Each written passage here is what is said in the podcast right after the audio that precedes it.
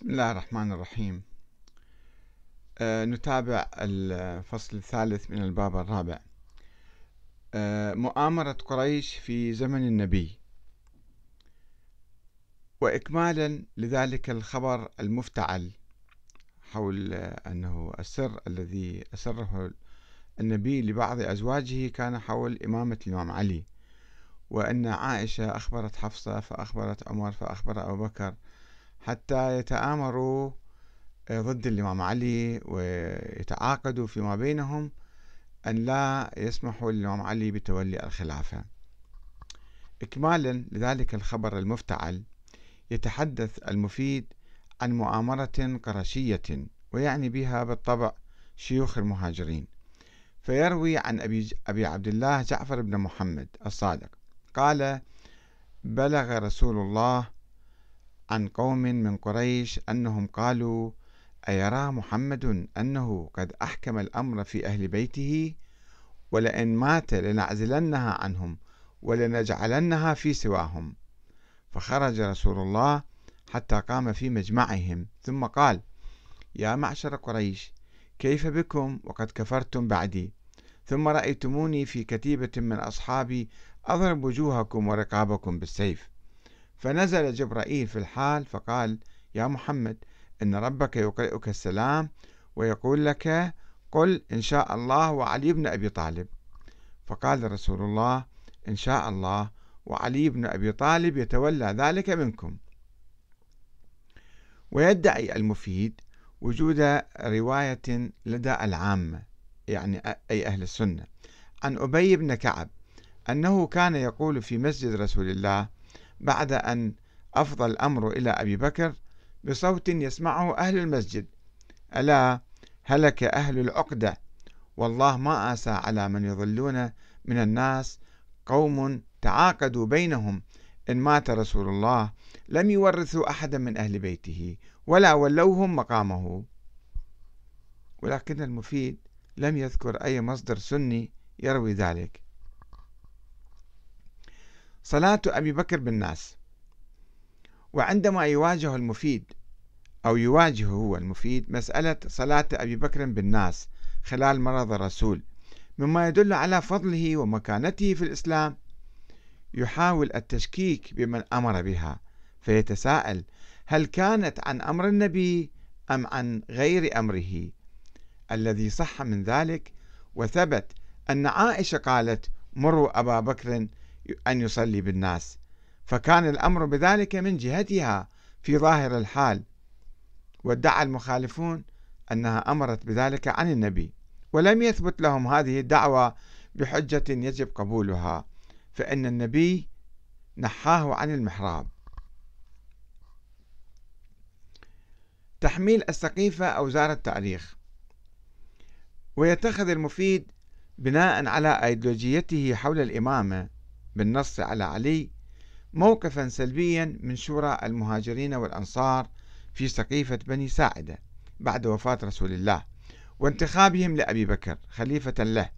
فيحاول أن يلقي عليها كل أوزار التأريخ ويقول اعلموا رحمكم الله أنه لولا ما اتفق لهؤلاء الثلاثة من التقدم على آل محمد والتسلط على الخلق بسلطانهم والترأس بالغطرسة عليهم لما سل بين المسلمين سيفان ولا اختلف في الشريعة ولا اختلف في الشريعة اثنان ولا استحل أتباع الجمل وأهل الشام والنهروان دماء أهل الإيمان ولا, سف ولا سفك دم أمير المؤمنين عليه السلام جهلا على التدين به والاستحلال ولا قتل الحسنان ولا استحلت حرمات الأترى وأريقت دماؤهم كما يستباح ذلك من أهل الردة عن الإسلام لكنهم أصلوا لذلك يعني أهل السقيفة أصلوا لذلك بدفعهم عليا أمير المؤمنين عن مقامه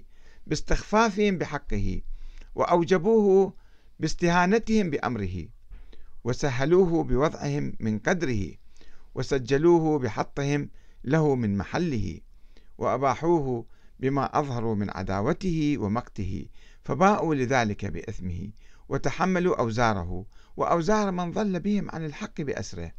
كما قال تعالى ليحملن أثقالهم وأثقالا مع أثقالهم وليسألن يوم القيامة عما كانوا يفترون.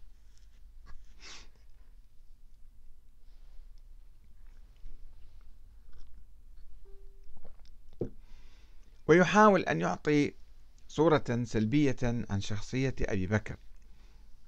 فيناقش في كتابه الفصول المختارة في عدة صفحات في شجاعة أبي بكر ويتخذ من بعض أقواله دليلا على عدم أهليته للخلافة.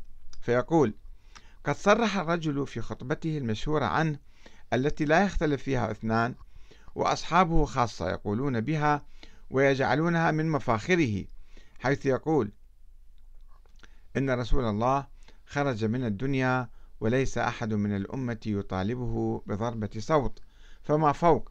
وكان عليه وآله السلام معصوما عن الخطأ. تأتيه الملائكة بالوحي فلا تكلفوني ما كنتم تكلفونه فإن لي شيطانا يعتريني عند غضبي. فإذا رأيتموني مغضبا فاجتنبوني لا أؤثر في أشعاركم وأبشاركم. عمر يأمر بإضرام النار في دار فاطمة وعلي يهرب خارج المدينة. ويواصل الشيخ المفيد روايته الأسطورية التي ينقلها عن مجاهيل وغلاة فيقول أخبرني أبو بكر محمد بن عمر الجوالي. قال حدثنا أبو الحسين العباس بن المغيرة.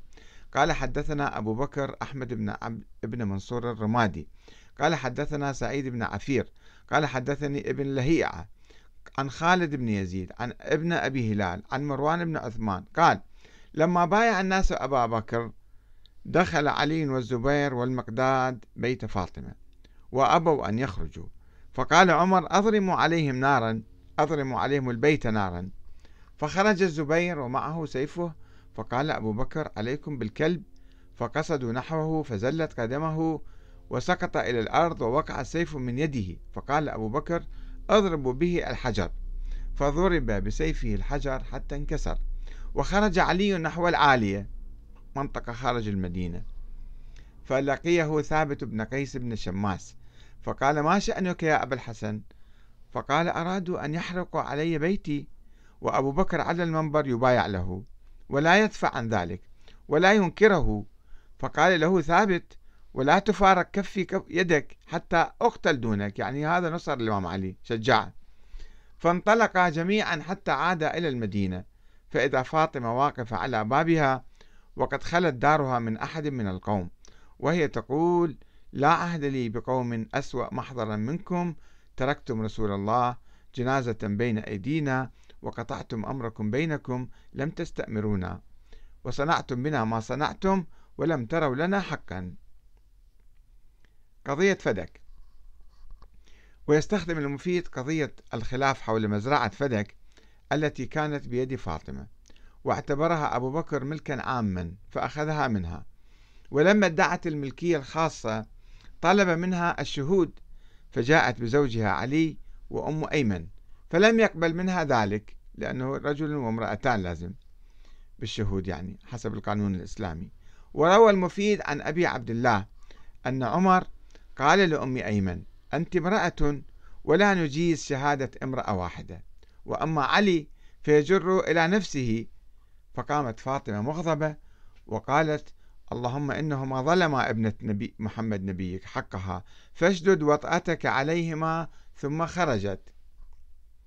وإذا صحت الرواية فإنها تكشف عن ضعف الدليل حسب القانون الإسلامي وليس عن ظلم مقصود من أبي بكر بحق فاطمة.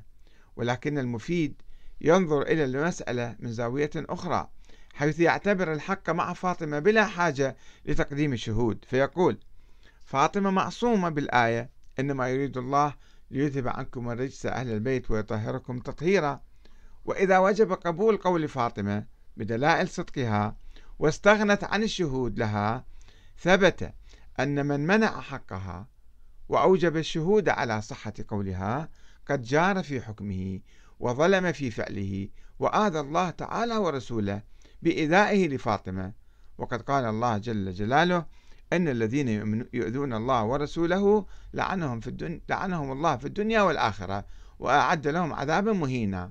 شوفوا كيف يعني يركب الأمور موضوع على موضوع موضوع على موضوع حتى يصل إلى آه، لعن أبي بكر وعمر. وبعد أن يذكر المفيد حكم المحكمة حول فدك. يعود فيروي رواية أخرى مناقضة لها فيقول روى السياري عن علي بن أسباط قال لما ورد أبو الحسن موسى علي آه علي علي عليه السلام على الخليفة العباسي المهدي وجده يرد المظالم فقال له ما بال مظلمتنا لا ترد يا أمير المؤمنين؟ فقال له وما هي يا أبا الحسن؟ فقال إن الله تعالى لما فتح على نبيه فدك وما والاها ولم يوجف عليها بخيل ولا ركاب. أنزل الله تعالى على نبيه وآت ذا القربى حقه. فلم يدري رسول الله من هم. فراجع في ذلك جبرائيل فسأل الله تعالى عن ذلك فأوحى إليه أن ادفع فدك إلى فاطمة. فدعاها رسول الله فقال لها يا فاطمة إن الله سبحانه أمرني أن أدفع إليك فدك فقالت قد قبلت يا رسول الله من الله ومنك. فلم يزل وكلاؤها فيها حياة رسول الله. فلما ولي ولي أبو بكر أخرج عنها وكلاءها. فأتته فسألته أن يردها عليها. فقال لها ائتيني بأسود أو أحمر يشهد لك بذلك.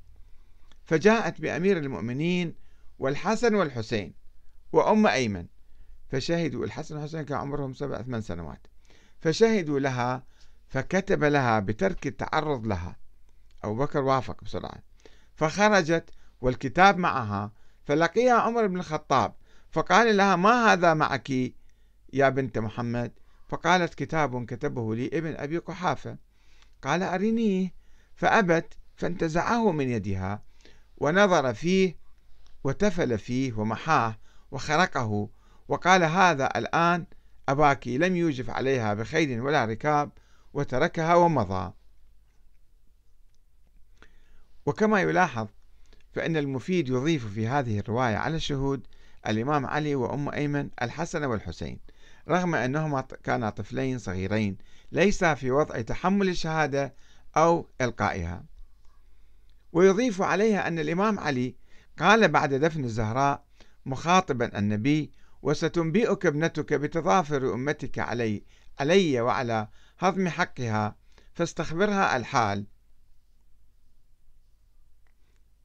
طبعا في رواية أخرى في كتاب في كتاب الأختصاص المشكوك فيه أنه هنا عمر يعني ركل الزهراء برجله وأسقط جنينها.